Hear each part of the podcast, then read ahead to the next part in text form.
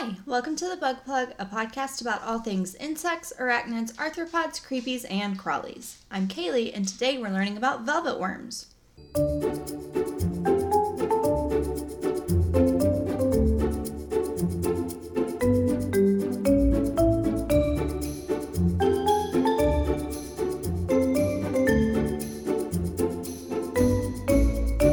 Pausing thinking, haven't we learned about these before? No, we have not. That was velvet ants.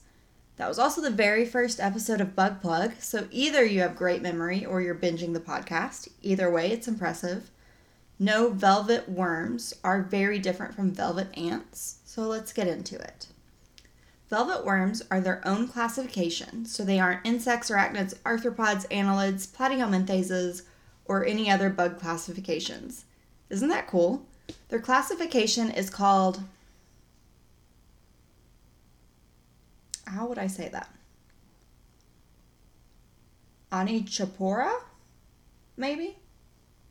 Anyway, it means claw bearers. They've been around for roughly 500 million years and were first identified back in 1826 when they were thought to be a slug. They're not. They have been described as the missing link between arthropods, Remember, that's a huge group that includes insects and arthropods, or insects and arachnids, and annelids, those things that are like earthworms. That thought, however, has been disproved, and velvet worms are now thought to be more closely related to the insects than the segmented worms. So, to be clear, they aren't insects and they aren't worms, they're like their own thing. Velvet worms are small, live on land, and kind of look like caterpillars with several clawed legs. By being small, I mean they're all smaller than 10 centimeters, or in American, they're less than 4 inches, but most are roughly 2 to 4 centimeters. Again, that's just under like an inch or an inch and a half. They're found in the tropics and Australia and New Zealand. Little side note the first time I read that, I thought it said the tropics of Australia and New Zealand, and I was very confused. They are generally brownish or sort of like a blue gray with patterns that vary from simple stripes to more intricate geometric designs. Their velvety appearance comes from overlapping scales that makes their skin repel water. The scales also have tiny hairs that are sensitive to touch and smell. They can have up to 40 pairs of stubby legs, and they walk with like a flowing movement that's caused by alternating or alternating the fluid pressure in their limbs. Their little claws help them walk on uneven terrain, and they can be retracted for smoother ground. They also have two antennae on their head, two simple eyes, and two oral tubes that help them catch prey. They are active carnivores, eating all kinds of invertebrates like termites and small spiders. Fun fact those oral tubes shoot slime on their prey to catch them. And it's not just any slime, it's like super adhesive, quick drying that like completely captures their prey.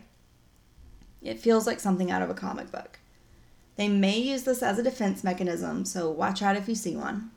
You'll probably be fine though, because velvet ants tend to hide from light, making them very secretive and hard to find.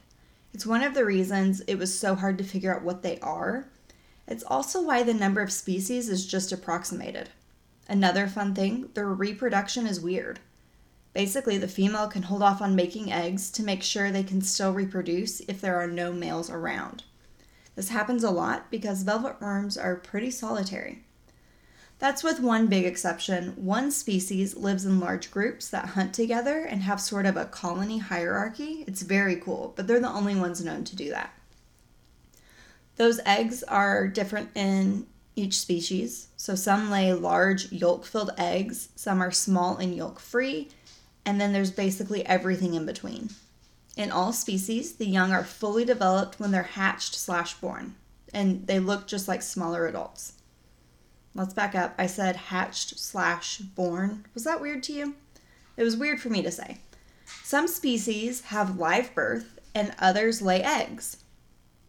It feels like we're looking at two closely related but separate things, doesn't it? There's still a lot to learn about these little guys, so I wouldn't be surprised if it turns out we're saying all 180 species are one thing when in fact they're several separate groups. just a few more things. They quickly dry out, like super easily. So they're most often found in wet areas and are most active in rainy seasons. They're seen a lot on like banana and cocoa plantations, and they pose absolutely no threat to humans or other large animals. They can be gently handled and have been known to curl up when held.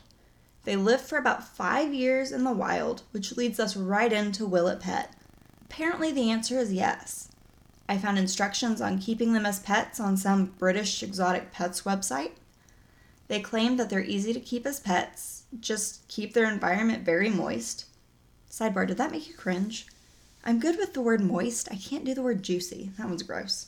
Anyway, they also need small live food every few days, so like drop a cricket in or whatever. You know the drill. Always do your research before bringing any living being into your home, as it's your responsibility to give them the best possible quality of life. Okay, let's recap and close this one out.